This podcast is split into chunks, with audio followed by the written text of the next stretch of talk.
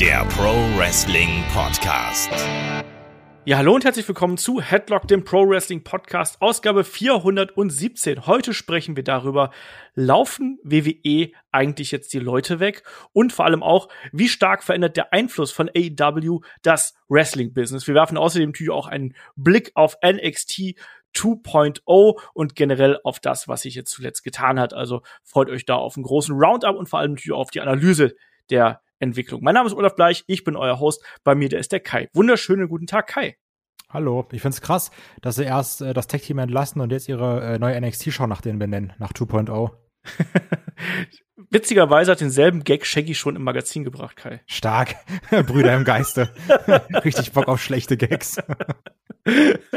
ja, den Gag hat er tatsächlich auch gebracht und Shaggy und ich haben auch schon ein bisschen über NXT 2.0 besprochen. Ähm, das ist ein Teil dieses Podcasts, aber wir werden hier noch natürlich auch mal tiefer reingehen, werden über die Vertragssituationen diverser Talents sprechen, werden auch darüber sprechen, wie attraktiv WWE überhaupt noch für Talent ist. Und auch ähm, wie attraktiv es für das Talent ist, auch dort zu bleiben. Das ist so ein Punkt und vor allem dann auch, wie sich das ganze Roster auch in Zukunft entwickeln wird. Also hier einmal den großen Rundumschlag. Aber äh, an der Stelle noch mal müssen wir zwei, drei kleine Hinweise machen. Ich habe diese Woche tatsächlich nicht geschafft, einen ähm, Wochenausblick zu machen. Deswegen war das jetzt so ein bisschen Überraschungstüte, was euch hier im Podcast erwartet. Ich hoffe, ihr habt da trotzdem Spaß dran.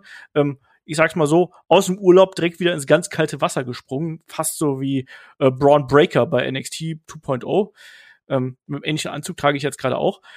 Ähm, an der Stelle vor allem nochmal ähm, ein großes Dankeschön, was hier rausgeht an der Stelle, nämlich an äh, einige liebe Menschen, die uns auf Patreon und auf Steady nicht nur mal supporten, sondern sich gleich da ein ganzes Jahresabo gesichert haben. Also das ist immer was ganz Besonderes für uns und da freuen wir uns natürlich sehr, weil das unglaubliches Vertrauen natürlich zeigt. Ähm, das ist zum einen The Underground, dann haben wir Markus, der gleich ein Legendenjahresabo abgeschlossen hat, der Schmitti, der Julian und der Dennis. Geile Typen, Kai, oder? Liebe ich. Alle kriegen Küsse zugeschickt. Und Küsse mehr. eure Augen, genau. Alle kriegen ja eine kriegen eine DM. A la Seth Rollins. nee, auf jeden Fall super toll. Also generell solche Sachen natürlich helfen uns enorm auch, um die Formate hier und das all das, was wir hier stemmen, planbar zu machen. Ihr habt jetzt ja auch diese Woche noch mal äh, die Breaking News gehabt. Auch das wäre nicht möglich, wenn wir da nicht so ein bisschen den Backup von euch hätten. An der Stelle dann auch noch mal Danke. Und gerade unser YouTube-Kanal, der entwickelt sich gerade sehr positiv. Also schaut da gerne auch vorbei und besucht uns da. Wir werden da regelmäßig natürlich auch die äh, Inhalte nachliefern. Kai, nächste Woche steht schon Extreme Rules vor der Tür, ne? Jo, und das fliegt ja bei mir komplett unterm Radar. und ich glaube auch bei WWE, weil es gibt wenige Ankündigungen dafür. Ich glaube auch, da hat man gerade noch keinen Peil.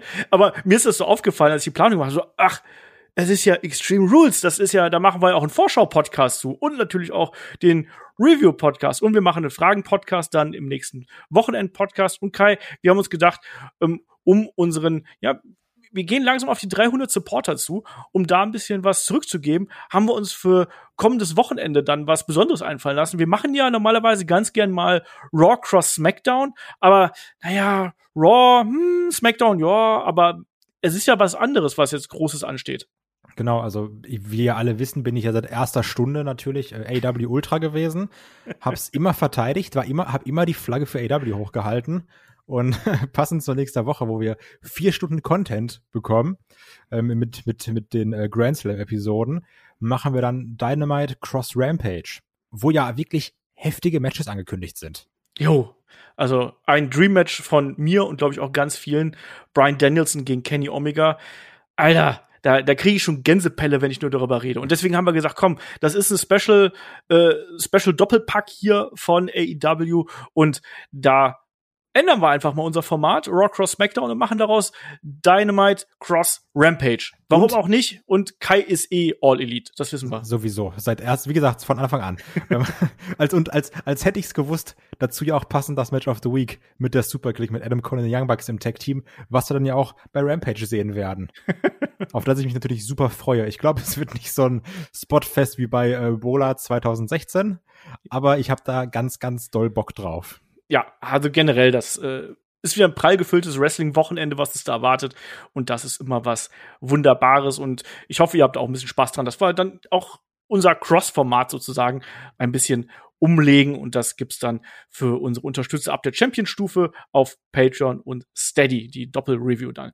So Kai, sollen wir aber hier mal äh, einsteigen in unser Hauptthema? Wir quatschen jetzt hier schon so lange rum. Wir wollen ja heute darüber sprechen, laufen WWE jetzt die Leute weg und wie stark verändert der Einfluss von AEW überhaupt das Wrestling Business. Und darüber wollen wir heute plaudern, vor allem auch aus der Talent-Sicht. Sprich, äh, ja, will man überhaupt noch für WWE arbeiten. Und ähm, da können wir gleich so ein bisschen den Bogen schlagen, weil wir haben jetzt Let's All Out hinter uns gebracht im äh, negativen Sinne formuliert, sondern es war ein toller Event, muss man sagen. Und auch ähm, Dynamite macht momentan richtig viel Spaß, genauso Rampage auch. Wir haben gesehen, Brian Danielson debütiert bei AEW, Adam Cole denkt gar nicht dran, seinen Vertrag zu verlängern, äh, debütiert bei AEW. Ähm, beide haben die Verträge auslaufen lassen bei WWE. Äh, CM Punk ähm, auch bei ähm, AEW. Auch der, den hätte man immer wieder gern gesehen. Ich habe letztens noch Meldungen gelesen, wo es auch hieß, dass äh, Fox es gern gesehen hätte, wenn man CM Punk zu SmackDown geholt hätte. Trotzdem, alle gehen zu AEW und Kai Mentan sieht es ja bei einigen ähm, Wrestlern von WWE aus, äh, so, so aus, als würden da ähm, die Verträge änder, enden und als ob da naja, so ein paar Fragezeichen der Zukunft stehen würden.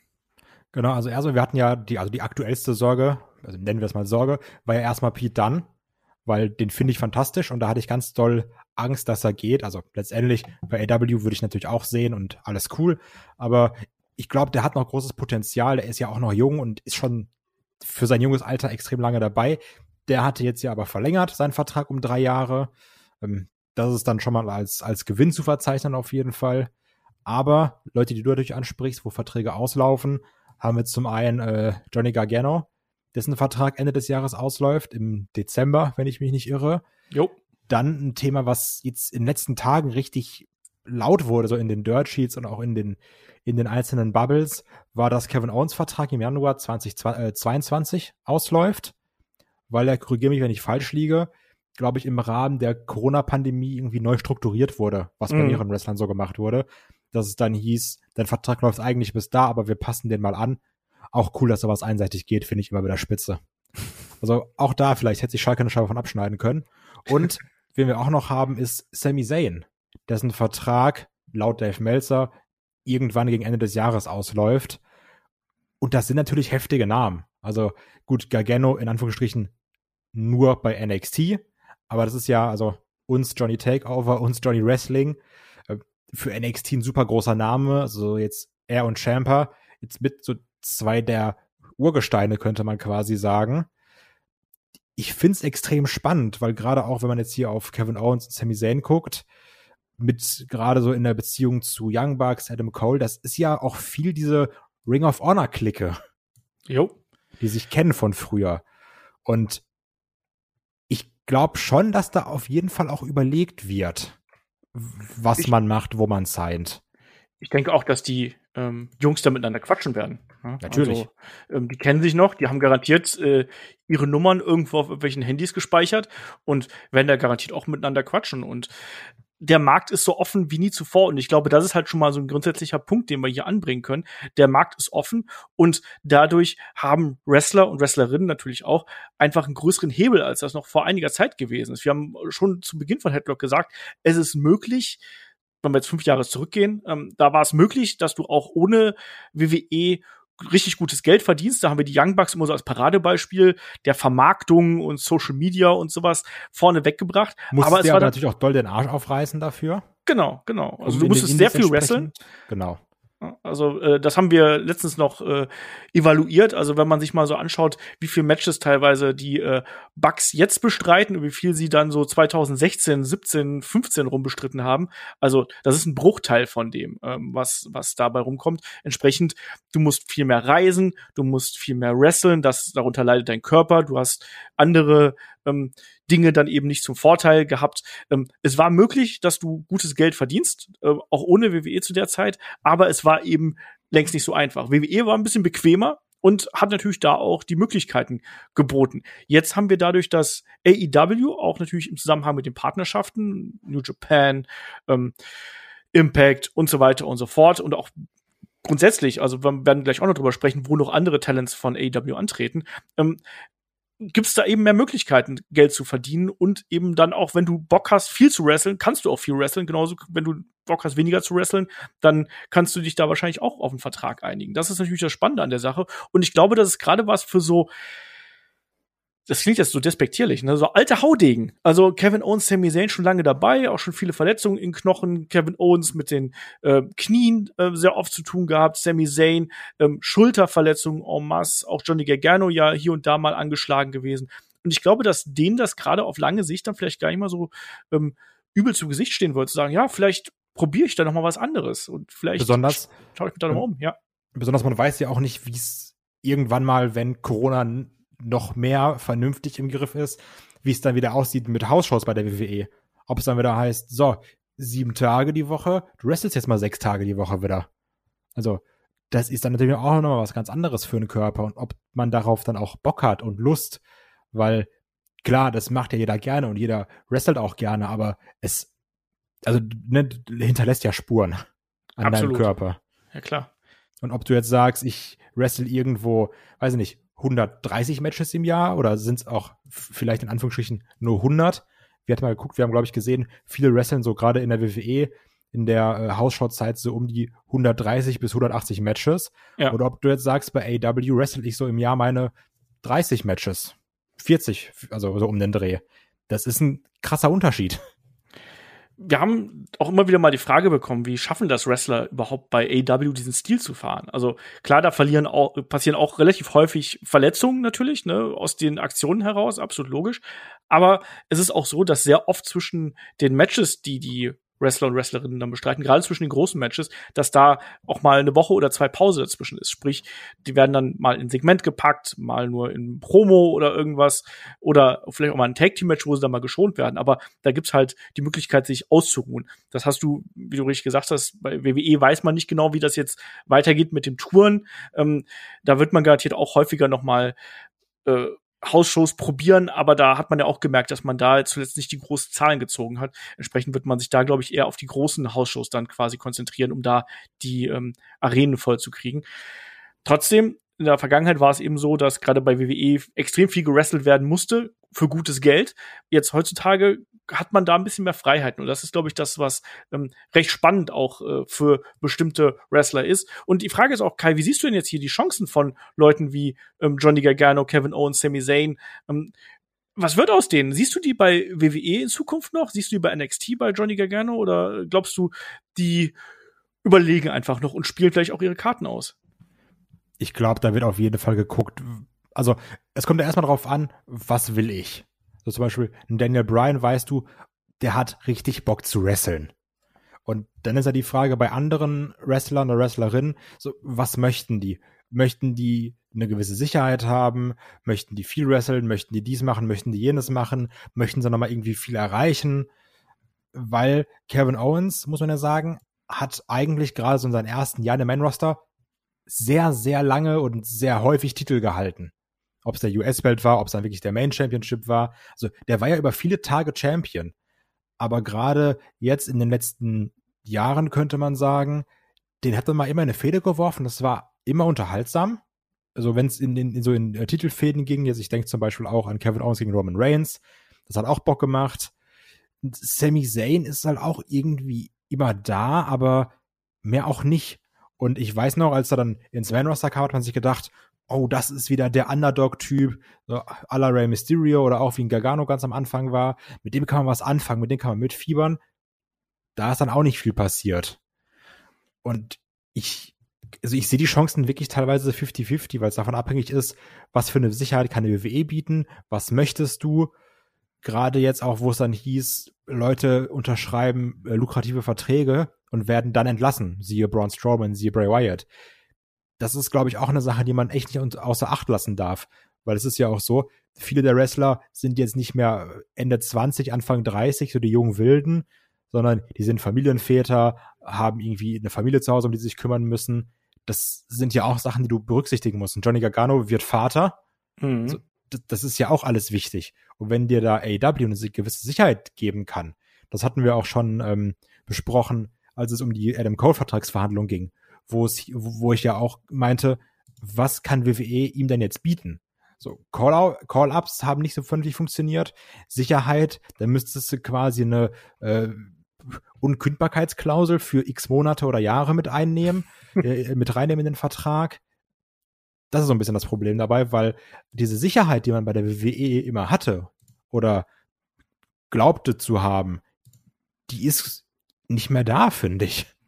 Ja, also das hat, hat's, haben die letzten Monate äh, und die letzten zwei Jahre, würde ich sagen, sehr, sehr deutlich gezeigt. Wir hatten immer wieder Roster-Cuts, ähm, wo dann eben ich sag mal, überflüssiges, überschüssiges Talent äh, abgestoßen worden ist. Und da waren auch hier und da mal etwas größere Namen dabei, aber wie wir es jetzt das, die letzten, ich sag mal, 18 Monate erlebt haben, das war schon eine ganz andere Hausnummer. Ich möchte die zwei Beispiele mal, mal so rausnehmen. Also Johnny Gargano ist, finde ich, extrem spannend, weil auf der einen Seite natürlich diese persö persönliche Ebene ähm, mit, mit Candice LeRae und du hast gesagt, die beiden werden Eltern. Ähm, entsprechend denkt man sich ja eigentlich, gut, wir brauchen jetzt was sicheres und wir konzentrieren uns jetzt auf NXT. Zugleich haben wir aber natürlich bei den Umwälzungen, die wir jetzt bei NXT haben, ein ganz anderes Umfeld, als wir das vorher gehabt haben. Vorher ähm, hattest du ja oft diese Fäden-Matches auf Augenhöhe und ähm, wo du dich gegenseitig hochgezogen hast. Wenn ich jetzt mal Gargano gegen Champa zum Beispiel nehme oder auch Gargano gegen Cole und von mir gegen Andrade und ich weiß nicht, was wir da alles für geile Matches gesehen haben. Aber das war ja, da, da sind die ja quasi all in gegangen und haben quasi sich dadurch äh, alle Namen gemacht. Johnny Gargano hat einen Namen inzwischen. Der ist ein großer Teil von dem, was NXT ausmacht. Jetzt hat man mit NXT 2.0 natürlich das Produkt so umgekrempelt, dass Leute wie Gargano, Champa, von mir aus auch Thatcher und einige andere, die wir da noch haben, sogar Pete Dunn, Kyle O'Reilly und so weiter und so fort, die wir dann eben noch haben, die alteingesessenen Stars, ähm, dass die eigentlich hauptsächlich dazu dienen werden, ähm, ich sag's mal ganz böse, Sparingspartner für die Jungen zu werden. Ist ja, das denen das beibringen, ne? Ja, also die, die dann an die Hand zu nehmen, dass sie quasi ähm, Charakter entwickeln, dass sie die entsprechend dazulernen, natürlich in Kombination mit dem Training im Performance Center. Äh, das, das finde ich eine Perspektive für einen Wrestler. Da musst du auch für gemacht sein. Also zum Beispiel Thatcher traue ich das absolut zu, dass er sagt, hey, geil, klar, also stellt mich mit Braun Breaker in den Ring und ich mach was mit dem. Ne? Ich zeig dem, wie das funktioniert. Ich weiß nicht, ob das alles so Typen sind, die quasi das eigene Können so ein bisschen ja unbedingt weitergeben wollen und immer der der Corporate Guy sein wollen. Weißt du, was ich meine? Ja, besonders musst du ja auch bedenken, so ein Pete Dunn, der ist ja super, also der ist ja selber noch ein aufstrebender Star. Ja. Der ist, der, der, der soll jetzt auch nicht dazu da sein, um anderen Leuten was beizubringen und die und die aufzubauen. Ein Pete Dunn ist da, um aufgebaut zu werden. Um nächster Top Guy zu werden. Das ist so ein bisschen mein Problem dabei. Und auch wenn du dir jetzt die neuen Signings anguckst oder die, die Art der Wrestler, das ist auch nicht so ein Bodytyp, wie jetzt ein Johnny Gargano hat, wie ein Sami Zayn oder auch wie ein Kevin Owens haben. Das ist dann eher groß, muskulös, bei hier ein Footballer, mal da dies, mal da das, irgendwelche Top-Athleten da fragst du dich ja auch, wird, wird über mich, auf mich überhaupt noch gesetzt? Brauchen die noch so Leute wie, wollen die noch so Leute wie mich? Ja, das, das ist, ist halt eine Frage, eben, die du stellen musst. Das ist äh, auch ein valider Punkt, gerade wenn wir ähm, über Pete sprechen. Also wo, wo geht das, wo geht das hin? Also äh, wo ist da die Perspektive? Weil es heißt ja auch, dass man jetzt in Zukunft nicht mehr die Indie-Wrestler scouten möchte. Das, die Meldung gab es ja schon vor einiger Zeit und dass man ja eher aus anderen Bereichen des Entertainments und des Sports Leute reinholt. Und das zeigt sich jetzt bereits schon in den letzten, in den letzten Wellen der, der Rekrutierung. Du hast es angesprochen. Also klar, da sind auch noch ähm, Wrestler dabei. Also wir haben jetzt ganz aktuell zum Beispiel bei NXT 2.0 haben wir den guten Brooks Jensen gesehen und der Kollege ist gerade mal 20 Jahre alt und ist der Sohn von Bull Buchanan. Den kennen vielleicht noch einige früher von Ride to Sensor oder an der Seite von Big Boss Man oder als B-Square an der Seite von John Cena. Ne? Das ist auch ein wunderbares Kapitel. Ähm, den haben wir da jetzt schon debütieren sehen. Ist ein großgewachsener Typ, äh, sechs Fuß vier, also äh, knapp an die 1,90, 250 ähm, Kilogramm schwer. Ähm, dann haben wir zuletzt auch ähm, die beiden Stevenson-Brüder, also Gable und Bobby gesehen, also die ähm, Ringer, die man hier ins Boot geholt hat. Ähm, Gable Stevenson, den hat man jetzt zuletzt rekrutiert, beziehungsweise unter Vertrag genommen, mit einer, ich sag's mal, Extrawurst, der darf nämlich am College bleiben und der bekommt da Training äh, parallel zu seiner College-Ausbildung. Da sieht man extrem äh, viel in dem und genauso auch Bobby Stevenson, auch da jemand mit einem Ringer-Hintergrund und der äh, da eben auch mit äh, ja, so ein bisschen Connections, ne? Der kommt aus Minnesota, also der Bereich, äh, wo auch Brock Lesnar und Shelton Benjamin herkamen, sind so ein paar Namen, die wir hier haben und auch so Leute wie Brady Booker, den man zuletzt geholt hat, College Football Spieler, aber auch, wenn wir jetzt schauen, was äh, zuletzt bei NXT jetzt debütiert ist, ähm, Ivy Nile, ich, wir ich habe gerade noch mal nachgeschaut, die Dame hatte gerade mal vier Matches auf äh, der auf der Bank quasi und äh, hat sich hauptsächlich einen Namen durch MMA gemacht, ähm, bürgerlichen Namen Emily Ann Sulis und ist vor allem dadurch bekannt geworden, dass sie bei Dwayne Johnsons Titan Games die erste weibliche Titan Champion geworden ist. Ne? Also hat einen beeindruckenden Körper, aber ja. es ist hier natürlich der klare Schritt bei NXT weg vom dritten Brand hin zum Developmental. Das heißt, Kai, wir werden jetzt bei NXT ganz klar sehen, wie Leute wachsen, wie Wrestler und Wrestlerinnen wachsen, wie die sich entwickeln, ähm, in einem ganz anderen Umfeld, als das vorher der Fall gewesen ist. Und für alteingesessene Fans ist das schon ein merkwürdiges Gefühl. So drücke ich es einfach mal aus. Wie hast du hier NXT 2.0 gesehen, um diesen Sprung hier gerade zu machen? Ähm, ich sage jetzt extra die bewusst provokante Aussage, die ich selber absolut verabscheue und hasse. Ähm, aber das ist nicht mehr mein NXT. Ich wusste es, dass du das sagst. Ich ja. wusste es. Also, weil ich habe NXT mal geguckt, das war das war die dritte Brand für die Leute, die Dirt Sheets lesen. Das war für diese so ein bisschen so für uns hängengebliebene, die da viel zu viel drin sehen, die dann die 30 Minuten Matches haben wollen. Ich eher weniger, äh, außer Timothy Thatcher kämpft. also das, das war so ein bisschen die die Nerd Brand, um es mal so zu sagen, für die Wrestling Nerds. Das war im, im Prinzip war NXT ähm, sowas wie die Indie-Brand, also ist irgendwann zu der Indie-Brand von WWE genau. geworden. Ja. Die, die offizielle Indie-Brand. Ja, die, genau. die, die Mainstream-Indie-Brand, ja. Das fasst eigentlich gut zusammen. Und das war auch der Charme. Das war das, was ich persönlich daran geliebt habe und was ich auch mochte. Und da kamen Leute hin. Natürlich haben die sich entwickelt. Natürlich haben die auch Sachen gelernt. So, Finn Baylor musste auch lernen, mit Kameras zu arbeiten und sowas. Und gewisse Leute mussten auch lernen, nochmal Sachen zu zählen, anders als in den Indies, wo sie dann gesagt haben, ich zähle einfach mal gar nichts. So, ne? Also ja. Thema Matt Riddle oder so Leute. Aber die haben ja trotzdem alle was mitgebracht. Und ich persönlich nehme dann auch, wenn ich einen Takeover sehe, das ist ja immer dieses, oh, Takeover hat wieder mit Pay-Per-View XY den Boden gewischt ich glaube, die Zeiten sind vorbei. Weil du in vielen Matches sehen wirst oder auch bei Leuten sehen wirst, das hast du jetzt auch bei NXT 2.0 schon gesehen, dass da Leute extrem grün hinter den Ohren sind. Das ist vollkommen in Ordnung, die entwickeln sich ja, aber das ist für mich persönlich kein Grund einzuschalten, weil mir das egal ist. Also ich habe also ich hab halt zu wenig Zeit in meinem Leben, um Leuten beim Lernen von Wrestling zuzugucken. ich weiß, was du meinst. Du möchtest, um es äh, andere Worte zu fassen, du möchtest ein fertiges Entertainment-Produkt bekommen und nicht unbedingt ein Entertainment-Produkt bekommen, wo Leute das erst noch wirklich von der Pike auf lernen müssen. Und ja, also NXT war dann eher immer dieser, dieser Mainstream-Feinschliff. Ja, yeah, ja. Wie es auch so ein bisschen in Dokus dann gezeigt wurde. Mit hier, wrestle mal in die Kamera, mach mal das, jetzt ist eine Werbepause, dann mach mal so und so. Also das gab es ja auch damals dieses Interview von, von äh, Triple H, wo er gesagt hat, dass man dem Baylor so Sachen alles beibringen musste. Oder ja. noch, noch mal mehr beibringen musste. Und das ist ja vollkommen okay. Aber also so, natürlich hart gesagt, provokant, aber für sowas, wie es jetzt ist, dafür habe ich keine Zeit. ich bin sehr neugierig darauf, wie sich das Produkt entwickelt. Also ein Großteil der Leute, die jetzt debütiert sind, sind teils ähm, im Februar ähm, ins äh, Performance Center quasi aufgenommen worden oder dann eben erst auch jetzt vor kurzem. Also und da sind einige auch dabei, die haben noch nie im Ring gestanden, muss man mal sagen. Also beispielsweise der gute ähm, Trick Williams, den wir hier an der Seite von Carmelo Hayes ge gesehen haben, hat noch kein Match bestritten. Ne? Der hat, der hat Football gespielt, ähm, hat, hat äh, bei CZW trainiert, aber hat, zumindest laut Cage Match, noch kein richtiges Match bestritten. Und äh, der hat einen guten Look, da bin ich dabei.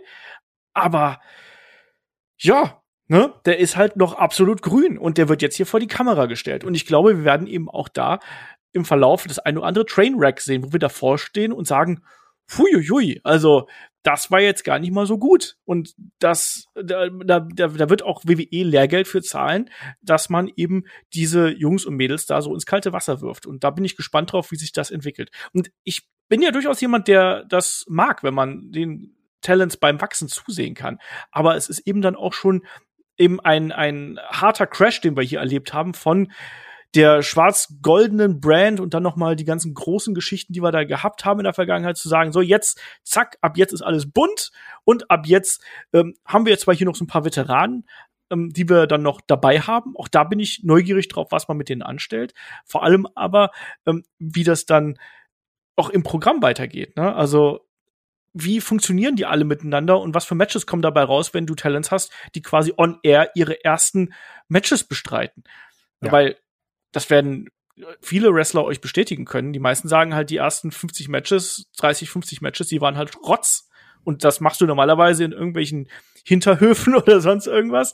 Ähm, jetzt hier machst du das dann äh, vor, ja, sieben, sechs, sieben, 800.000 Zuschauern plus Network und, äh, und äh, Peacock-Abonnenten. Das ist schon ein riesiger Druck und ich glaube, das wird auch für die äh, Talents nicht ganz so einfach sein. Das, ähm, ja, da, also das, das sehe ich auch. So, das ist das Problem. Mir geht es auch nicht mal darum zu sagen, oh, das ist jetzt bunt und das ist doof und das sieht aus wie eine Kindershow. Ja, sind ein paar witzige Gags.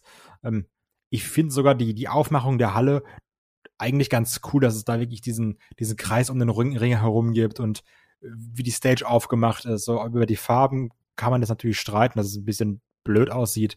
Okay, aber also darum geht's mir nicht mehr. Es geht mir wirklich um dieses große Ganze, was ich da als Problem sehe, weil du musst ja bedenken, der Grund für dieses Rebranding wird ja gewesen sein, man ist unzufrieden, so wie es jetzt läuft. So, das, das hat nicht die Aufmerksamkeit, das hat nicht dies, das hat nicht das, die Leute interessieren sich nicht dafür.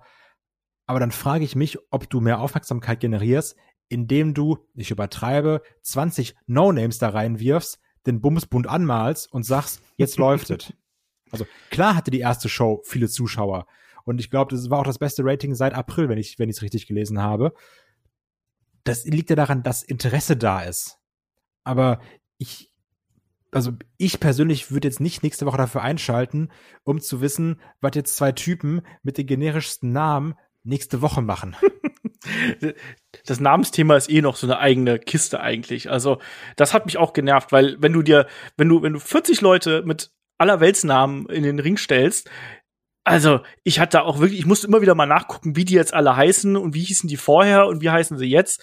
Finde ich gar nicht so einfach. Und äh, die klingen halt alle gleich, als hätte man einfach wahllos äh, Namen aus dem schlechten Generator ähm, ineinander geworfen. Also, dass man dann auch zum Beispiel jemanden wie einen, ähm, ja, den guten, den guten, wie heißt denn, ähm, der gute Rex Steiner, wie er eigentlich genannt werden sollte, ne? Also der ähm, Braun Breaker, ne, der jetzt hier debütiert ist, der eigentlich ja der, der Sohn von Rick Steiner und damit auch der äh, Neffe von Scott Steiner ist, dass man dem zum Beispiel einfach seine Herkunft wegnimmt und noch nicht mal wirklich offen damit spielt, dass er ein Second Generation Wrestler ist, das kann ich halt nicht nachvollziehen. Aber mich hat auch diese vielen Namen, die haben mich da auch ein bisschen verwirrt. Aber es sind zwei Namen, die äh, mir dann trotzdem im Gedächtnis geblieben sind. Das sind natürlich Braun Breaker, ähm, Rex äh, Steiner, wie er ja eigentlich hätte heißen sollen, aber das hat man wohl hat man wohl keine, keine Lust drauf gehabt, um es mal vorsichtig zu sagen. Und ähm, Vaughn Wagner, der eigentlich schon mal als Cal Bloom aufgetreten ist, ist Wayne Bloom, ist äh, der Sohn von ähm, dem guten Bo Beverly, also Wayne Bloom, einem der Beverly Brothers. Kennen vielleicht noch einige aus den 90ern. Ähm, Kai, wie haben die beiden dir hier gefallen? Weil gerade äh, der gute Braun Breaker, mit Doppel-K wohlgemerkt, der hat ja schon eine impulsante Rolle gespielt, hat LA Knight besiegt, hat dann im Nachgang quasi noch den äh, Champion Tommaso Ciampa hier konfrontiert und Cal Bloom hat Kyle O'Reilly gerettet. Hallo? Ähm, ich habe Kyle Bloom gesagt, Von Wagner natürlich, hat Kyle O'Reilly gerettet und durfte dann auch noch im, im äh, Fatal Four Way mit antreten. Ja, also Braun Breaker erstmal so ein bisschen Motorola-Vibes rübergebracht, wenn ich ganz ehrlich bin. Als ich ihn da ganz, ganz am Anfang gesehen habe, wie er da so grinsend stand. Ich fand's krass, dass er LA Knight besiegen durfte, weil LA Knight später im Titelmatch stand. Was ich ein bisschen komisch fand. der hat natürlich, um jetzt mal wieder dieses typische Internetding aufzugreifen, der hat so einen Vince McMahon-Look, ne? Der ist groß, der ist muskulös, Meathead, yo, Bock drauf. Also andere Leute, ich nicht so viel. Das waren diese typischen Powerhouse-Moves, die er gezeigt hat. Charakteristisch war, dass er nach jedem dritten Powerhouse-Move seine Muskeln geflext hat. Gut, wenn man sonst nichts hat. War aber trotzdem noch mit einer der spannendsten Typen da und ist mir auf jeden Fall auch im Gedächtnis geblieben. Also, ne, spricht dann ja auch irgendwie für sich. Also ja. auch wenn ich sage, ich find's doof und dü, dü, dü, dü, ich habe mich an den erinnert. Und das ist ja erstmal was Positives. Und dieser Von Wagner, den finde ich vom Look her sehr generisch. Sieht aus wie eine andere Art von Bekäs. hab ich ehrlich gesagt noch keine Meinung zu. Also, auch wenn ich ihn jetzt hier in dem Fatal Four Match gesehen habe, da war er mir eher egal.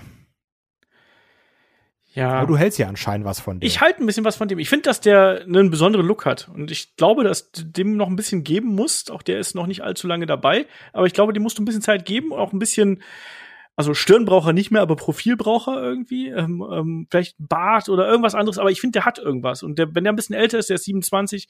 Ich finde, der bringt irgendwas mit und das heißt ja auch, dass der Backstage sehr äh, hoch im Kurs stehen soll. Braun Breaker, ähm, Bronson Rex Steiner übrigens, was ich witzig finde, dass der von der Stimme her genauso klingt wie Rick Steiner. Also eins zu eins äh, in den in den Interviews, wo man gesehen hat. Das, das, das fand ich extrem witzig und natürlich da auch die ganzen Aktionen eigentlich auch von den äh, von Rick Steiner gezeigt hat. Ne? Abgesehen von diesem Press Slam, Power Slam, den wir von ihm gesehen haben, aber da war die Steiner-Line dabei, da waren die Clotheslines dabei. Das fand ich schon ganz nett. Ich habe eigentlich darauf gewartet, dass er im Kreis läuft und bellt. So, hm. ähm, um diesen Gag auch noch zu bringen. Ähm, der hat aber bis jetzt auch noch kein Match bestritten. Das war zumindest laut Cage Match sein erstes offizielles Match. Und dafür, muss ich ja mal hier Lanze brechen, war das ziemlich gut. Also wahrscheinlich haben sie es durchchoreografiert, so viel wie es geht. Wahrscheinlich hat man ihn auch deswegen mit jemandem wie LA Knight in den Ring gestellt, der entsprechend erfahren ist. Der Bursche ist 23 Jahre alt. Der hat den Körper. Der bringt auch irgendwie ein bisschen was vom Charisma mit. Ist natürlich noch sehr grün. Aber was, mal gucken. Also ich, da, da kann ich mir auch was vorstellen. Also das, da ist durchaus äh, bei, bei beiden sehe ich da ein gewisses Potenzial ähm, dass man da zumindest ein paar Rohdiamanten hat. Ob es dann wirklich bis nach ganz oben reicht, das muss man dann eben abwarten. Aber du hast es richtig gesagt. Ich hatte mal auch zumindest den Eindruck, das ist so die Schiene, in die es geht, weil das äh, fällt auch auf bei den äh, Männern natürlich, dass die alle sehr groß gewachsen sind, die jetzt da neu reingekommen sind und sehr muskulös teilweise auch. Ähm, da scheint schon eine, an, eine, eine ganz andere Perspektive zu sein, im Sinne von, wir wollen jetzt nicht mehr die kleinen Kyle O'Reillys haben, wir wollen auch keinen Adam Cole mehr haben, sondern wir wollen jetzt hier die großen Brocken irgendwie präsentieren, um da, ja, einen Gegenpol vielleicht auch darzustellen. Hältst du das für möglich? Auch Rich Holland ist ja auch jemand, der sehr prominent jetzt zuletzt eingesetzt worden ist. Hältst du das für möglich, dass man sagt, gut, sollen die halt in Anführungsstrichen die Kleinen haben, sollen sie halt, soll AW halt eben Brian Danielson bekommen und äh, so weiter und so fort. Wir bauen jetzt hier wieder larger than life Heavyweight Catcher auf, die vielleicht trotzdem die Power mitbringen, um entsprechend sich zu präsentieren. Das ist halt nie gut, wenn man so pauschal auf ein Pferd setzt, finde ich. Also das ist, also was haben wir denn immer gelobt und in den letzten, in den letzten Jahren gesagt? WWE hat das interessanteste Roster, was sie, jemals, was sie jemals hatten. Ja, weil sie von für jeden was dabei hatten. So, du hattest die Powerhouse, dann hattest du irgendwelche riesigen Typen, die aber agil waren wie sonst was dann hast du kleine Techniker, dann hast du Highflyer, dann hast du dies, hast du das. Und wenn wir jetzt anfangen, wieder auf nur Powerhouse zu gehen, das, das wirkt alles sehr, sehr rückständig. Als würde man jetzt wieder sagen, wir haben wieder die 80er, wir machen das, was damals funktioniert hat, einfach wieder und vergessen die letzten 30 Jahre, die passiert sind. das ist so ein bisschen meine Angst. Weil auch wenn du das gerne magst, ich habe keinen Bock, dass jedes Match ein Heavyweight Clash ist. nee, ähm, ich brauche das auch nicht. Ich finde, dass Wrestling auch extrem von der Vielfalt lebt und von der Vielfalt der Stile und von der Vielfalt der Athleten und Athletinnen, die im Ring stehen. Und du brauchst ja auch, du willst ja auch nicht nur zwei große Leute gegeneinander sehen, du willst auch den großen gegen den kleinen sehen, du willst zwei kleine gegeneinander sehen und verschiedene Stile einfach. Das macht ja Wrestling aus. Wenn alle so kämpfen würden wie Hercules früher, wäre es auch sehr, sehr langweilig gewesen. Ne? Das äh, ist eben was, ähm, was das Wrestling auch, aus, auch wirklich auszeichnet. Ähm, deswegen halte ich es auch erstmal für problematisch und ich hoffe auch, dass wir da noch Ausnahmen sehen werden. Und die Ausnahmen dürfen eben nicht nur die paar Veteranen sein, die wir jetzt in Anführungsstrichen ähm, hier noch bei NXT haben. Also es kann nicht sein, dass dann Johnny Gargano, Tommaso Ciampa und ein paar andere dann auf einmal die Kleinen sind, die hier noch ein bisschen Feuer mit reinbringen. Ne? Also wir haben ja noch ein paar kleinere dazwischen Techniker, aber man merkt schon, dass sich hier die Landschaft gehörig verändert hat. Und Kai, dann kommen wir doch mal zurück zu der Eingangsfrage, nämlich auch dem Aspekt der ähm, laufen WWE jetzt die Leute weg. Da frage ich dich einfach mal so, ist WWE dadurch, dass sie jetzt offensichtlich die Ausrichtung ändern und das sehr deutlich schon begonnen, beginnt bei NXT, ähm, in Verbindung vielleicht auch mit dem, wie man sich als Company zuletzt präsentiert hat, ist WWE jetzt noch ein attraktiver Arbeitgeber? Also, ja, sowieso immer noch, weil es halt einer der größten ist, ne? Also ich glaube, bei, bei, bei aller Kritik, die wir hier auch anbringen, man darf nicht vergessen, die WWE ist immer noch die WWE natürlich. Also, das ist ja eine, eine, ganz, ganz wichtige Sache. Also die WWE kann auch immer noch gewisses Geld locker machen, die kann dir gewisse Perks bieten, äh, wie bequem manche Sachen sind. Die WWE hat auch immer noch, gerade wenn man vielleicht als, als irgendwie Wrestling-Fan, Sympathisant dann da landet, als, als Wrestler oder Wrestlerin, so, die kann dir immer noch ein Rumble bieten, die kann dir noch eine WrestleMania bieten, natürlich nicht sofort, aber du weißt, was ich meine. Ja. So, da, da schwingt ja eine gewisse Historie mit zu sagen, oh, ich arbeite bei der WWE. Und da können wir uns noch in Foren die, die Finger wund schreiben oder die Münder wundreden in Podcasts. das bleibt auch so, ne? Egal, wenn wir in unseren Kinderzimmern sitzen und sagen, nee, das stimmt nicht. Doch, es ist halt immer noch die WWE. Aber das Interessante ist ja, gerade finde ich bei der Adam Cole und äh, Brian Danielson, Daniel Bryan Thematik, dass sie es geschafft haben, nicht dieses Klischee, oh, das ist jetzt die Resterampe, die signen da jeden weg, Sean Spears, Rusev, also Miro, sondern nee, jetzt schaffen sie es zu sagen, Leute, die da sind und die auch eigentlich von WWE gehalten werden wollen, rüber zu lotsen. Und deswegen ich nicht, würde ich nicht sagen, WWE ist kein attraktiver Arbeitgeber mehr, sondern WWE hat da sehr, sehr große Konkurrenz bekommen. Ja. Und ist vielleicht immer noch ein sehr attraktiver Arbeitgeber, aber für gewisse Wrestler, Wrestlerin nicht mehr der attraktivste Arbeitsgeber. Ja, genauso sehe ich es eben auch. WWE hat äh, sein Alleinstellungsmerkmal so ein bisschen verloren, was das angeht. Ich will einen Punkt noch bei WWE ähm, mit einbringen. Ähm, das ist Bekanntheitsgrad. Also, wenn du bei WWE auftrittst, dann ist es nun mal einfach so, dass deine, deine Social-Kanäle explodieren. Das habe ich schon von äh, diversen Wrestlern äh, gehört, die äh, dann die ersten Matches bestritten haben drüben oder eben auch bei NXT UK, die ja gesagt haben, so, da laufen die ersten Vignetten und auf einmal hast du innerhalb von, von paar Stunden hast du tausende von Followern mehr. Und das genügt schon, dass du quasi da so eine Plattform bekommst, um da zu wachsen. Und es ist eine ganz andere Maschine, die dann da losgetreten wird, als man das zuvor kannte. AW ist da auf dem Weg hin, aber ähm, was die Verbreitung gerade weltweit angeht, da ist man eben noch in Kinderschuhen, was aber auch einfach daran liegt, AW existiert erst seit zwei Jahren. Also die werden auch da natürlich weiter Fortschritte machen. Aber was das angeht, wenn du daran interessiert bist, so ein, ich sag's mal, prominenter auch zu werden, ich glaube, dann ist WWE auch nach wie vor interessant und gerade auch dann für Talents, die von anderen Sportarten rüberspringen. Football, Ringen, Crossfit, Fitness, äh, was weiß ich, Bodybuilding, Bodybuilding keine Ahnung was. Ja. ja ähm, alles Mögliche. Ich glaube, da ist das wirklich interessant, weil man da auch diese ähm, ähm, Symbiose verschiedener äh, Marketingkomponenten irgendwie mit einbringen kann und das alles miteinander äh, kombinieren kann, wenn du da geschickt drin bist und wenn du da interessiert dran bist. Wenn du, wenn du nur catchen willst, geh zu AW oder sonst irgendwas, das ist ganz klar. Ähm, und das meine ich auch gar nicht äh, böse, wenn ich sage, wenn du nur catchen willst. Das ist ja ähm, gerade auch für jemanden wie Daniel Bryan ist das ja die Erfüllung. Aber ich, ich finde es eben interessant, weil du kannst eigentlich so ein bisschen die Vor- und Nachteile von WWE und AW so ein bisschen versuchen gegeneinander aufzuwiegen. Also AW zum Beispiel hat ja mittlerweile das wurde ja auch schon häufiger gesagt, also was die Gehälter angeht, ist man da ja anscheinend relativ pari mit WWE. Ähm, der gute Fuego del Sol hat ja sogar zuletzt mal gesagt, dass er bei AW Dark mehr bekommen hätte als bei seinem Jobber-Match bei WWE. Weiß ich nicht. Lasse ich einfach mal so stehen, also dass wir da ein bisschen mehr bekommen hätte, dass sich AEW besser um ihn gekümmert hätte. Andererseits ist er jetzt bei AEW angestellt, von daher, warum sollte er sagen, er hat da weniger bekommen? Aber das sind ja auch alles Sachen, ähm, gerade was die Bezahlung bei AEW angeht, da bin ich ja gespannt, was die nächsten fünf, zehn, 15 Jahre bringen. Weil ich glaube, wir sind uns alle einig, da wird es auch irgendwann Budget Cuts geben.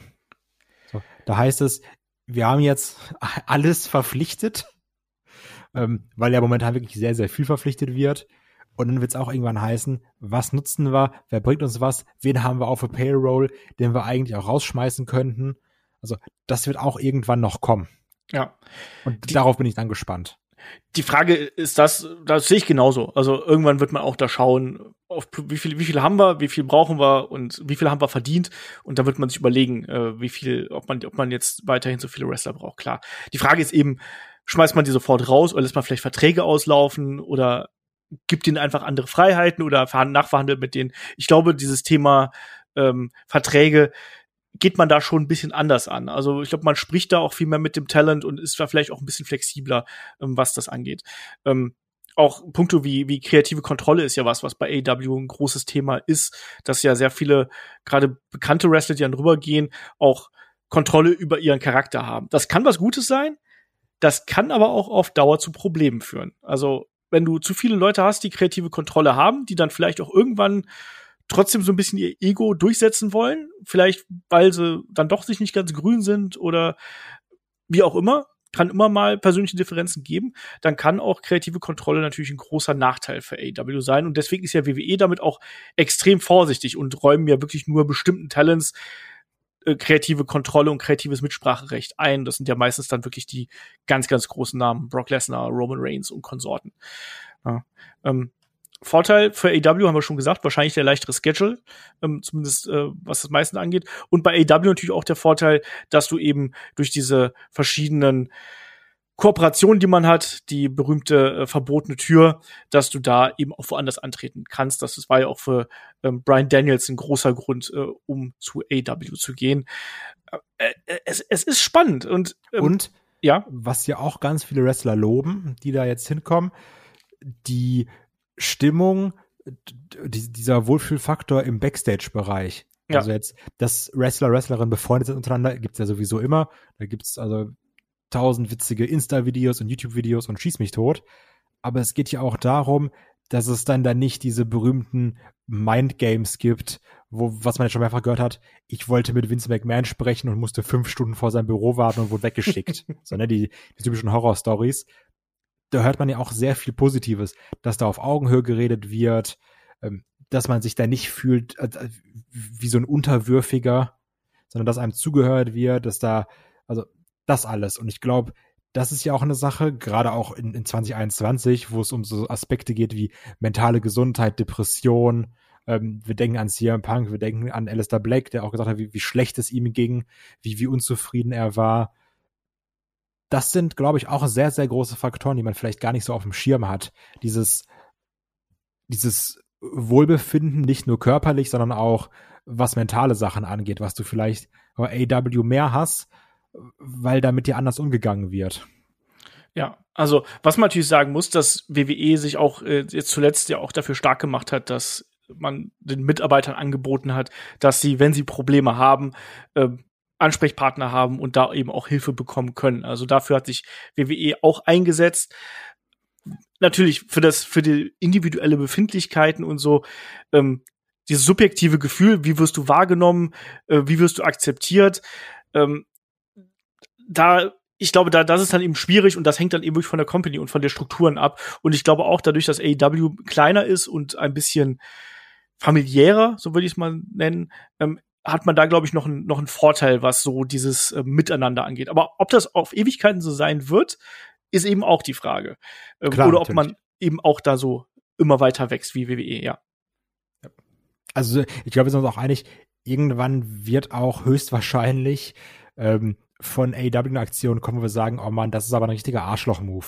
Klar. Ja, also das, das war, ob es jetzt zwingend ein geiler Saudedeal wird mit, mit Hype-Promo-Video-Package, weiß ich nicht.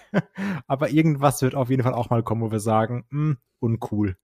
Es werden auch Wrestler und Mitarbeiter kommen, die sagen, boah, ich bin so schlecht behandelt worden und so ist es abgelaufen. Also das bleibt einfach auch bei einem, bei einem großen Unternehmen, zu was ja AW zunehmend äh, heranwächst, das bleibt da eben auch nicht aus.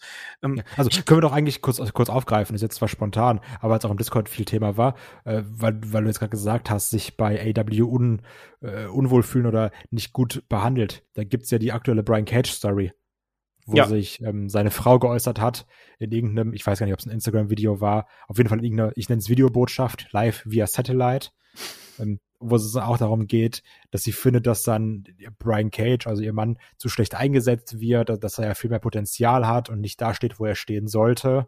Der ist ein Superstar, hat sie gesagt. Hallo, hier Impact und so, der war ein Super, war ein Superstar. Jo. ich hatte da leichte Frau von Matt Hardy Vibes, als ich das gesehen habe, wenn ich ehrlich bin. Ähm, ja, der Typ ist talentiert, klar, natürlich. Aber ist halt auch immer noch nur Brian Cage, ne? Ähm, auch äh, subjektive Wahrnehmung ist auch eine Wahrnehmung, um es mal so auszudrücken. Ja. Also das, das jetzt gerade ist ja sogar auch meine subjektive Wahrnehmung, ne? Ja, ja, absolut. wenn, wenn seine Frau sagt, äh, yo, das ist hier ein Superstar und irgendein Lully in einem deutschsprachigen Podcast sagt, es ist halt nur Brian Cage, das ist auch eine subjektive Wahrnehmung.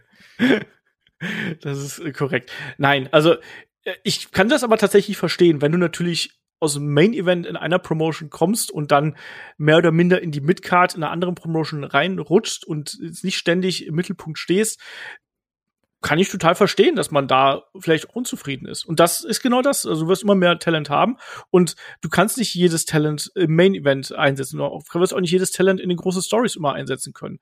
Natürlich. Das wird ein, eine große Herausforderung sein des AW-Managements und der Kreativen und der Verantwortlichen, dafür zu sorgen, dass die Wrestler und die Wrestlerinnen, die du da eben hast, dass die immer motiviert bleiben.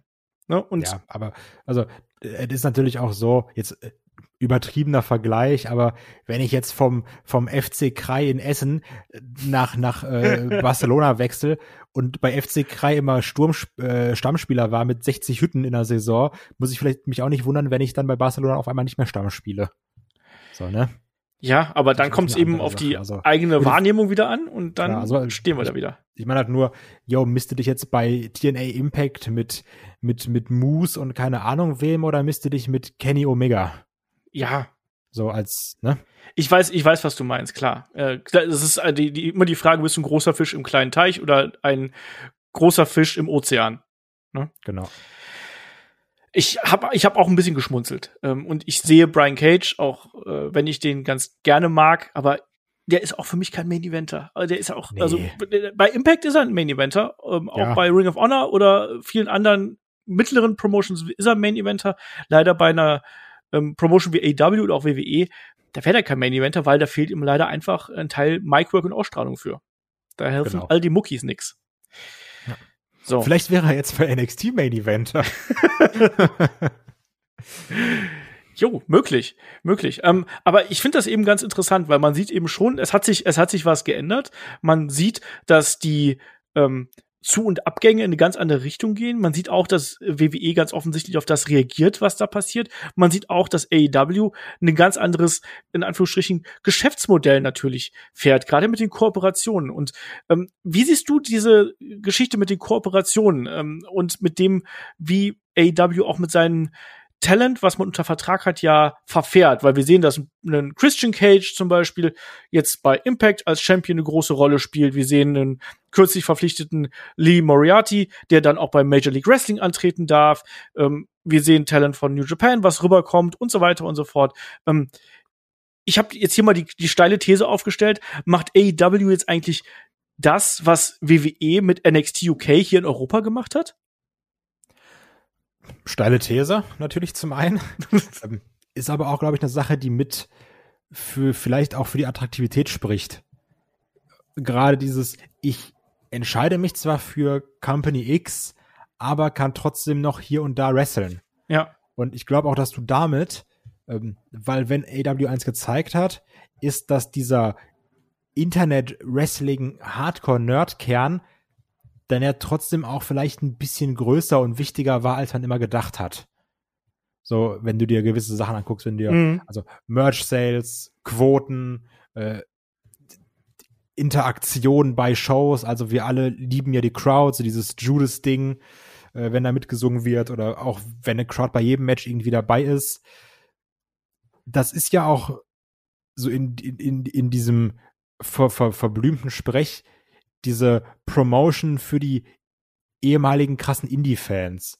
Weil dadurch, dass du ja diese verbotene Tür offen lässt, ne, die vielleicht hat Alistair Black ja mitgebracht, worauf er so lange gewartet hat, ähm, lässt du ja auch, genau, lässt du ja auch gerade für so Leute wie uns, nenne ich es jetzt mal, dieses Fantasy-Booking offen, dieses ja. Dream Match-Booking, dass du sagst, Mann, stell dir mal vor, der könnte gegen den kämpfen. So, dieses, dieses, oh nee, geht ja nicht, weil der eine ist in Promotion da und der andere ist in da.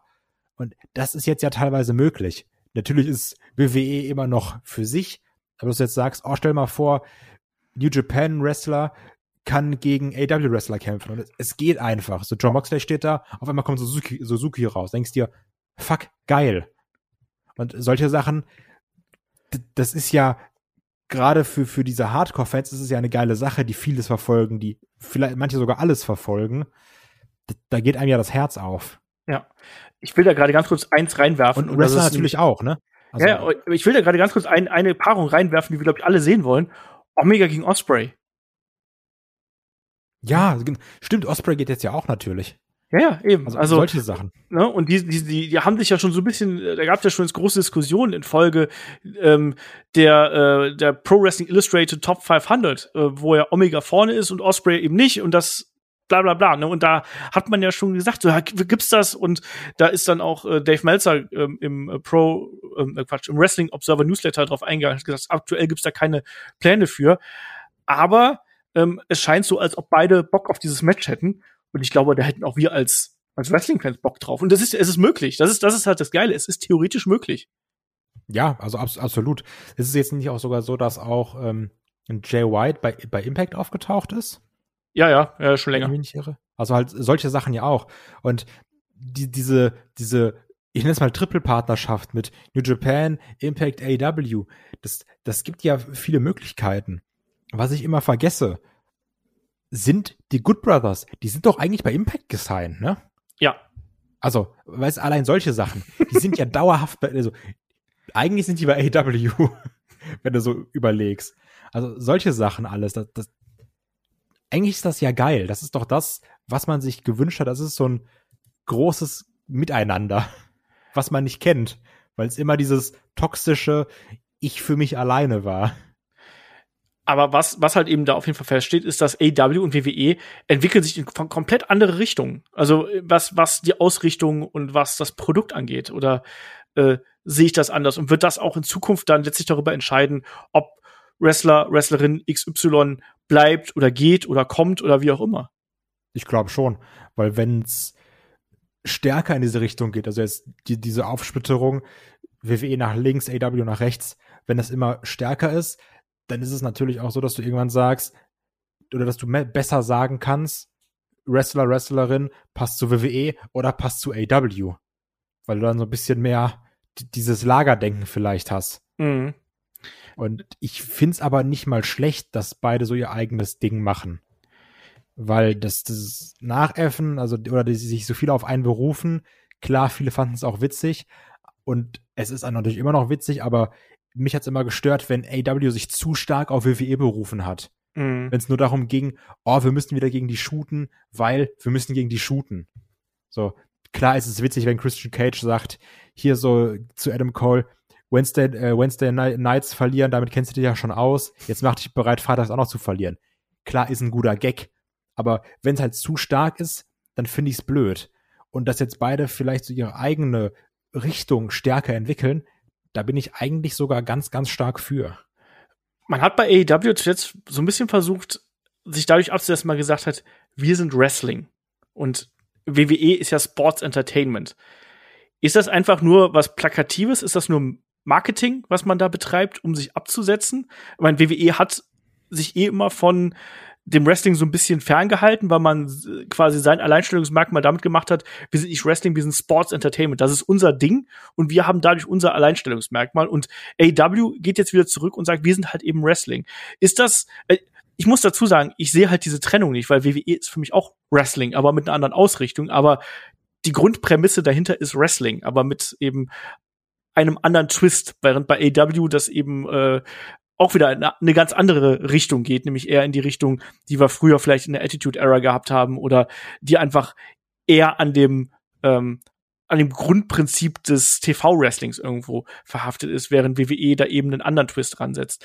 Ähm, wie, wie siehst du diese Gegenüberstellung von, von Wrestling und Sports Entertainment? Weil das ist, habe ich oft gelesen, dass, dass äh, Fans geschrieben haben, sowas wie, ja, ähm, Daniel Bryan, Bryan Danielson, der will ja, der will ja zum Wrestling. Ja, ähm, ich finde es natürlich erstmal sehr, sehr schlau, dass man mit dem Begriff so plakativ umgeht. Weil es ist ja einer dieser ominösen, berühmten, verbotenen Begriffe auf, auf der dunklen Seite der WWE. So, Wrestling darf man nicht sagen, Wrestler darf man nicht sagen. Und dann bei AW, hey Leute, ihr wollt Wrestling? Wir sind Wrestling. ähm, weil es ist ja wirklich, da wird sehr stark darauf geachtet, nee, wir sind hier Sports Entertainer und dann sagten Randy Orton, oh, hier die drei gefährlichsten Buchstaben im Sports Entertainment. Und man denkt sich, ja, aber Leute, ich will doch catchen, ich, ich will doch Wrestling gucken und nicht hier so ein Kappes. Und natürlich ist es immer noch Wrestling, also die Trennung ist natürlich nicht da, aber durch diesen plakativen Gebrauch von AW zu sagen, hier, wir sind Wrestling, kannst du natürlich auch noch mal ganz viele Fans abholen. Die sagen so, ja, das ist es, was ich will. Ich will nicht so ein verwässertes Dingsbums. Obwohl natürlich beides Sports Entertainment und beides Wrestling ist, ne? Ja. Da müssen wir nicht drüber reden, aber ich glaube wirklich zu sagen, also, weil es hat ja auch einen Grund, warum WWE sagt, wir nennen es nicht Wrestling, ne? Wie, wie eben du gesagt hast, dieses Alleinstellungsmerkmal und das sind wir und wir erfinden wieder unseren eigenen Begriff, weil es gibt ja auch keine Fans mehr, es gibt das WWE Universe, ne? So Sachen dann eben oder ob du einfach sagst, das sind unsere Fans, wir machen für unsere Fans Wrestling, Bums, fertig, Ende aus. Weil ich glaube, dass du damit sehr einfach Leute abholen kannst.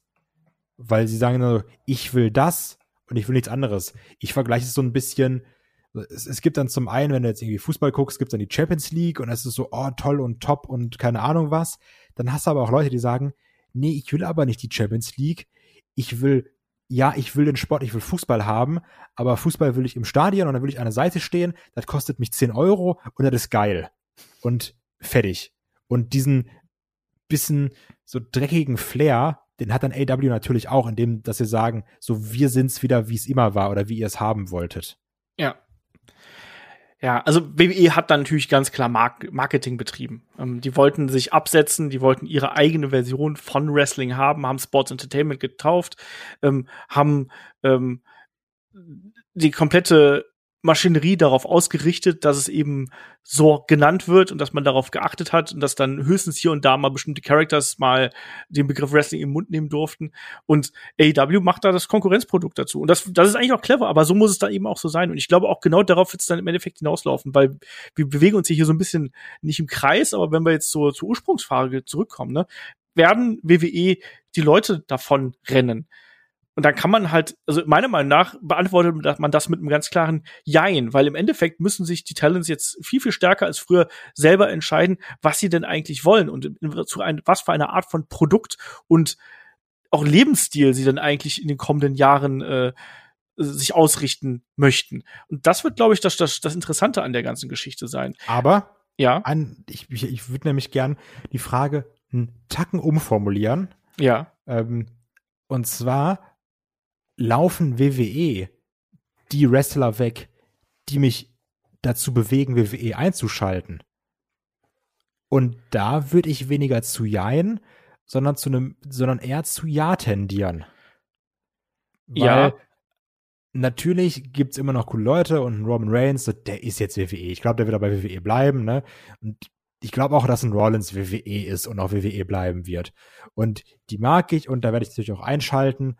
Und es gibt auch gewisse Allstars, die vielleicht dann eher bei WWE bleiben. Aber ich brauche jetzt nicht, übertrieben gesprochen, zehn neue Rybacks, die einen Call-Up bekommen. Sondern wenn Kevin Owens geht, habe ich mehr Grund, also geht heißt es für mich zu AW geht, ne? Habe ich mehr Grund, AW zu schauen? Ja. Wenn Bray Wyatt dahin geht, habe ich mir Grund, AW zu schauen? Ja. Also so, ein Sami Zayn, würde es mich interessieren, was AW aus dem macht? Ja.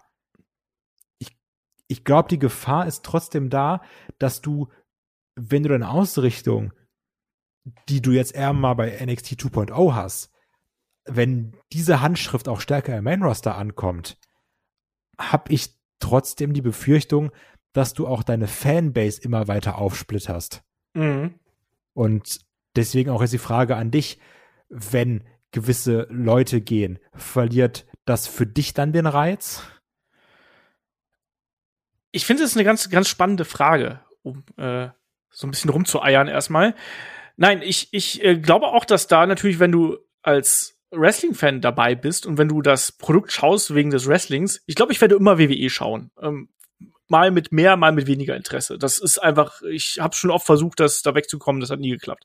Deswegen glaube ich, bin ich tatsächlich einer von diesen, von dieser Art Konsument, die dann einfach sagen, ja gut, dann nimmst du mich vielleicht emotional nicht mehr ganz so mit, aber ich werde es trotzdem verfolgen und ich werde es trotzdem schauen. Ähm, wo natürlich da mein Herz steckt, das geht natürlich dann mit den entsprechenden Talents. Und wenn die zu AW gehen, dann geht mein Herz damit. Ich habe auch gesagt, Daniel Bryan, wenn der da drüben ist, ja, wie geil ist das denn bitte? Also Omega gegen, gegen Brian Danielson. What the fuck? Das ist ein Match, das will ich unfassbar gerne sehen. Die können sich da von mir aus 70, 80 Minuten den Kopf einschlagen im Ring.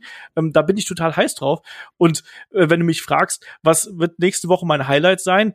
Ähm, Dynamite oder Extreme Rules, dann kann ich dir jetzt schon sagen, hey, Omega gegen Danielson. Also da kann auch Roman Reigns und der Demon können dagegen nicht anstinken. Ne? Also jetzt mal unabhängig davon, wie dieses Match ausgehen wird zwischen ähm, Brian Danielson und Kenny Omega. Aber ganz klar, ähm, das, ja, das, das ist halt echt das Krasse. Das ist ja auch so ein bisschen, also wir alle wissen ja, dass ich sehr, sehr gerne provoziere. Ähm, und da habe ich ja auch immer so bei Davis mich so ein bisschen so gefühlt darüber lustig gemacht, wo er so meinte, so, ja, AW, das hat mir auch wieder so eine andere Art der Liebe fürs Wrestling zurückgegeben. Und da war ich so, ja, ja, komm, du bist doch einfach nur ein Fanboy, so, halt die Schnauze.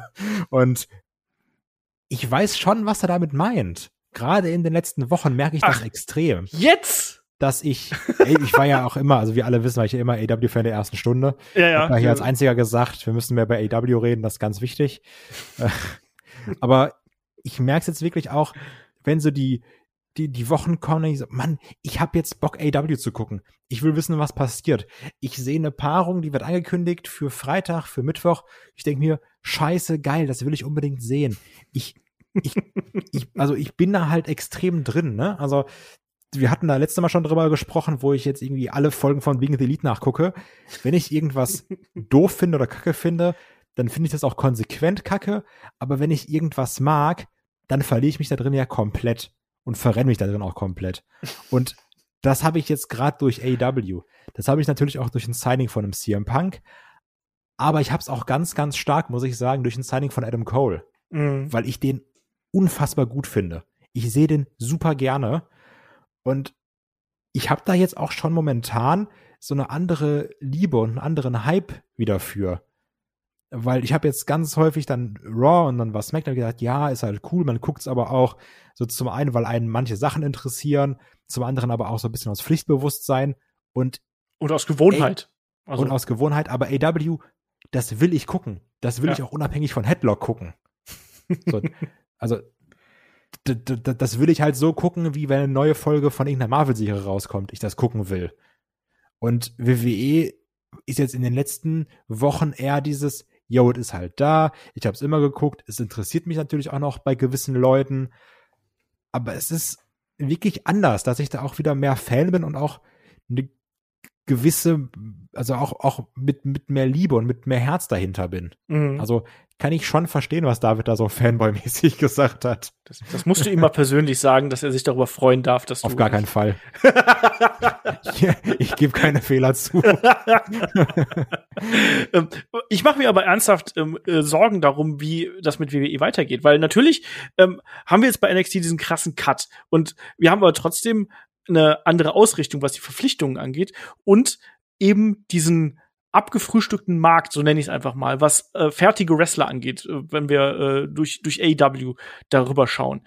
Und mein Problem jetzt ist, du hast jetzt da ein NXT-Produkt, wo du ich sag's jetzt mal grob kalkuliert, zehn äh, blutjunge Wrestler, Wrestlerinnen vorgestellt hast, ähm, die aber noch Jahre brauchen, bevor die wirklich dann auch bei Raw oder SmackDown auftreten können. Wie füllst du demnächst deine Roster auf? Und dann auch, wie hältst du das Roster bei Raw und SmackDown interessant für die nächsten drei, vier Jahre, wo dann Lashley beispielsweise dann ja auch schon 49 zum Beispiel ist nach, nach vier Jahren oder ein AJ Styles, der ist 44 gerade, oder? Glaube ich. Ne? Also, dann ist der 48, irgendwie sowas oder sogar. Also, hm? aber, also eine Theorie wäre auf jeden Fall dafür, benutzt doch mal die Leute, die du komplett scheiße gecallt ab hast. So, mach da mal was aus dem Ricochet, mach da mal was aus einem Keith Lee, mach da mal was aus einem Carrion Cross. Diese ganzen Leute, die die Call-ups bekommen haben für Nüsse. So, vielleicht benutze die mal, die sind jetzt ja auch nicht alle alt. Also ja, aber da ist eben das Problem, die hatten schon ihren, ihren Moment in Anführungsstrichen und ich glaube, die sind halt einfach dann auch sehr schnell verbrannt wenn du da nicht wirklich was Kreatives mit denen anstellst. Und das ist genau das, worum ich mir Sorgen mache. Wenn du dir das aktuelle NXT-Roster jetzt anschaust mit den Leuten, wo du sagen würdest, ja, die sind jetzt fertig, da sind für mich keine Gamechanger drin mehr, sondern ein Gamechanger wäre vielleicht Adam Cole gewesen, den du hochbringst und dann in einer prominenten Position ähm, einsetzt. Aber da sind keine Leute mehr dabei, wo du jetzt sagst, so yes, wenn, wenn ich die jetzt raus aus NXT äh, zu Raw oder SmackDown schicke, dann machen die einen riesengroßen Unterschied. Wir haben gesehen, was man mit Karrion Cross gemacht hat. Ne, hier mit unserem, unser liebster SM-Gladiator. Ne, also, was, was, was ist das denn? Also, und das ist momentan meine größte Angst. Meine größte Angst ist, dass wir jetzt einfach drei, vier Jahre äh, also, sagen wir mal zwei Jahre, zwei Jahre noch mal dieselbe Schiene fahren, vielleicht hier und da noch mal ein Talent hochkommen, also Io Shirai beispielsweise werbe ich jetzt hier mal in den Raum, aber mal ehrlich, jemanden wie einen Kyle O'Reilly oder auch einen Pete Dunn, die werden im Main Roster bei Raw und SmackDown, ich glaube, jetzt können wir auch wieder Main Roster sagen, die werden da keine Rolle spielen, weil die zu klein sind. Ja, ich, also ich bin trotzdem noch der Ansicht, dass man das jetzt mal vielleicht drei Jahre keine krassen Call-Ups dem Main Roster auch gut tun. Weil wir hatten zu viele Call-Ups. Und Leute, die einfach hochgekommen sind, um sie hochzuziehen. Und mit denen nichts zu machen. Also ich bin immer noch, also ich verstehe, was du sagst, dass auch gewisse Leute verbrannt sind. Trotzdem, wenn nicht immer jemand Neues, Krasses hochkommt, dann nutzt die Zeit eben, um die Leute aufzubauen, die du schon da hast, mit denen du nichts anfängst. Also ja, vielleicht so doch einfach mit Karen Cross Demolition wieder zurückbringen. nee, also wirklich, dann so fang mal irgend, so, schreib mal ein Programm für Ricochet, was länger geht als zwei Wochen und nicht nach drei Wochen umgeschrieben wird. Mach mal solche Sachen. Mach mal mit einem Damien Priest konsequent Sachen und nicht, ja, irgendwie ist er erst da, kämpft mit Bad Bunny, dann ist er wieder nicht da, dann ist er in der Battle Royal, äh, juckt keinen und auf einmal ist er US-Champion. So. mach mal mit den Leuten, die du hochholst, mach damit mal konsequente Sachen. Irgendwas, was Sinn macht ich wäre schon froh, wenn wir wirklich mal eine konsequente Midcard hätten und dass du nicht immer das Gefühl hast, dass du eigentlich immer nur für den Main Event was aufbaust, sondern dass du auch mal in der Breite was versuchst. Ähm, also ich, ich habe wirklich davor Angst, dass wir jetzt das, was wir jetzt zuletzt gehabt haben, mal von Roman Reigns abgesehen, der einfach so der Roman Reigns ist der Leuchtturm in dem WWE einerlei der letzten Jahre wirklich gewesen. Das ist echt heftig. Ne? Also der, der überstrahlt einfach alles und durch den wirkt ja auch alles, was um ihn herum ist, größer. Also das ist halt auch crazy. Und den haben sie perfekt aufgebaut, aber vieles, fast alles andere ist halt wirklich schwierig. Wir haben letzte Woche über die Durchstarter gesprochen. Matt Riddle und Damien Priest sind sicherlich Kandidaten dafür. Trotzdem habe ich wirklich Angst darum, wie man in Zukunft da frischen Wind reinbringen muss, weil du oder kann überhaupt, weil der, der, der Markt ist abgefrühstückt. Du hast keine Leute mehr, die du einfach mit mal so reinwerfen kannst. Abgesehen natürlich davon, wenn du wieder Allstars rekrutierst und dann kommt eben The Rock dann doch noch für die WrestleMania-Fehde irgendwann in zwei Jahren zurück oder so. Aber da, davor habe ich tatsächlich am meisten Angst. Und ich glaube auch, dass genau dieser Stillstand, der jetzt da, da ist, ähm, und ich glaube momentan nicht dran, dass man bereits vorhandene Wrestler prominenter einsetzt und besser einsetzt, als das vorher der Fall gewesen. Ich glaube da nicht dran. Das, das, ich glaube, das geht so weiter. Und, das wird ein Riesenproblem sein. Und das wird auch dafür sorgen, dass bestimmte Talents, und da sehe ich auch einen Kevin Owens ganz vorne weg, dass die gehen werden. Ich glaube, dass Kevin Owens, der hat, der hat jetzt so viele Tritte in Schritt bekommen ähm, über die letzten Jahre, begonnen natürlich bei dieser Goldberg-Geschichte natürlich, ähm, aber auch bei so Faktoren, wie er auch mal gesagt hat, dass er, da habe ich auch ein Interview mit ihm geführt, da hat er gesagt, ich würde gerne gegen Undertaker antreten. Ja, hat es auch nie gegeben. Ähm, man hat zu wenig aus ihm gemacht, obwohl man die Chance mehrfach dazu gehabt hätte. Und ich glaube, dass der auch einfach jetzt irgendwann sagt, so, ja, ich war jetzt, ich war jetzt, äh, ich weiß gar nicht, wann, wann, wann ist er rübergekommen, 2018, 2016, ich weiß es nicht mehr ganz genau.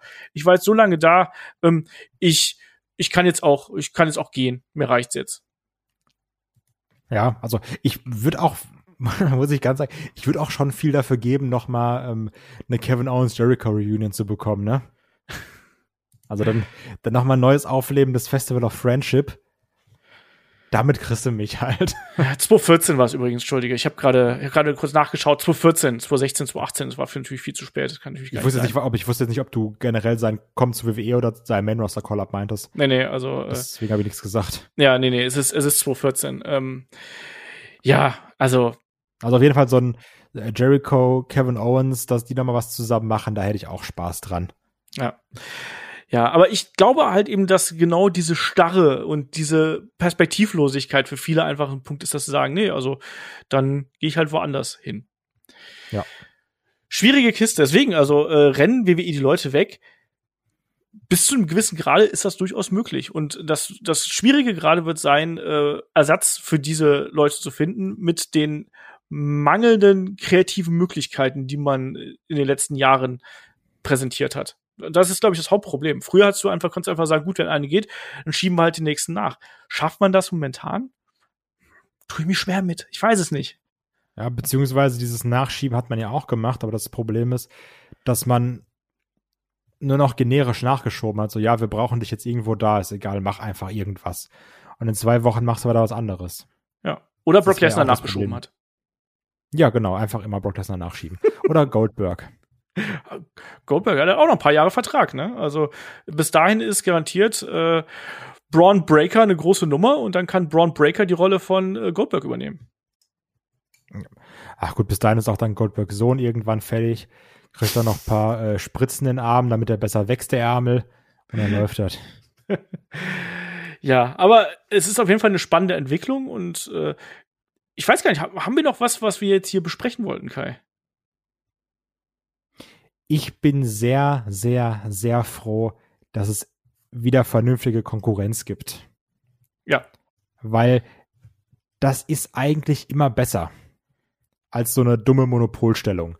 Weil viele Probleme, die WWE jetzt hat, die wir auch kritisieren, sind über weite Strecken hausgemachte Probleme, die daraus resultieren, dass sie der einzige Anbieter auf dem Markt waren. So ist in es. Der Größe. Ja. Das ist es eben wirklich. Die Monopolstellung hat äh, WWE zwar sehr gute Zahlen eingebracht und sehr hohe Einnahmen, hat aber eben auch dafür gesorgt, dass äh, sich bestimmte Prozesse eingeschlichen haben, dass sich äh, ja vielleicht auch hier und da nicht mehr so viel Mühe gegeben worden ist und dass diese Starre einfach eingetreten ist. Und man versucht diese immer wieder mal zu durchbrechen. Mal gelingt einem das, mal gelingt einem das aber auch nicht. Und viel zu selten schafft man es halt vor allem eben nicht, Talent aufzubauen. Und jetzt das Resultat sehen wir jetzt, nämlich dass ähm, Wrestler, die eigentlich noch im besten Wrestleralter sind, siehe Adam Cole, sagen, nee, dann gehe ich halt woanders hin. Zack, bumm. Ne? Und dann die Entlassung äh, haben wir jetzt halt gar nicht so großartig drüber gesprochen. Ich glaube, das haben wir schon so oft getan. Auch diesen natürlich einen Punkt, wo man dann als Talent als als als als Wrestler und Wrestlerin ähm, dann nicht unbedingt das beste Gefühl innerhalb der Company hat, wenn da links und rechts von dir die Leute einfach wegentlassen werden. Also da fühlst du dich ja auch nicht wohl dann innerhalb des Unternehmens und das sind auch nur Menschen. Ja, und da haben wir das haben wir so ein bisschen angeschnitten, aber es sind eben nur Menschen und da gehen Kollegen und da gehen Freunde und das in, in sehr unruhigen Zeiten einfach. Ähm, auch da glaube ich, äh, ist ein Faktor, der, den man da nicht unterschätzen darf, der da auch noch mit reinspielt, dass da vielleicht auch der eine oder andere äh, ne, sagt, ich möchte gern äh, dann vielleicht was anderes ausprobieren, vielleicht wird ich woanders mehr wertgeschätzt oder vielleicht wird das Talent woanders mehr wertgeschätzt. Schwierige Kiste. Ähm, möchtest du noch was abschließend sagen, Kai? Nee. Ich bin durch.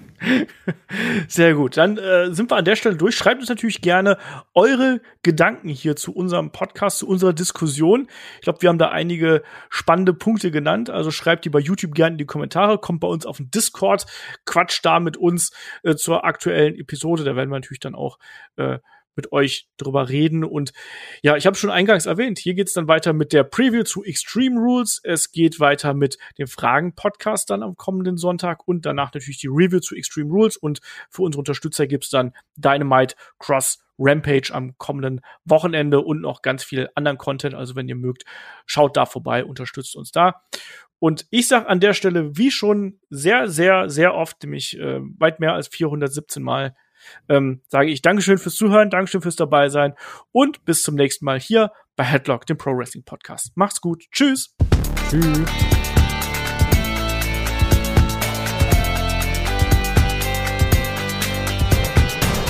Headlock, der Pro Wrestling Podcast.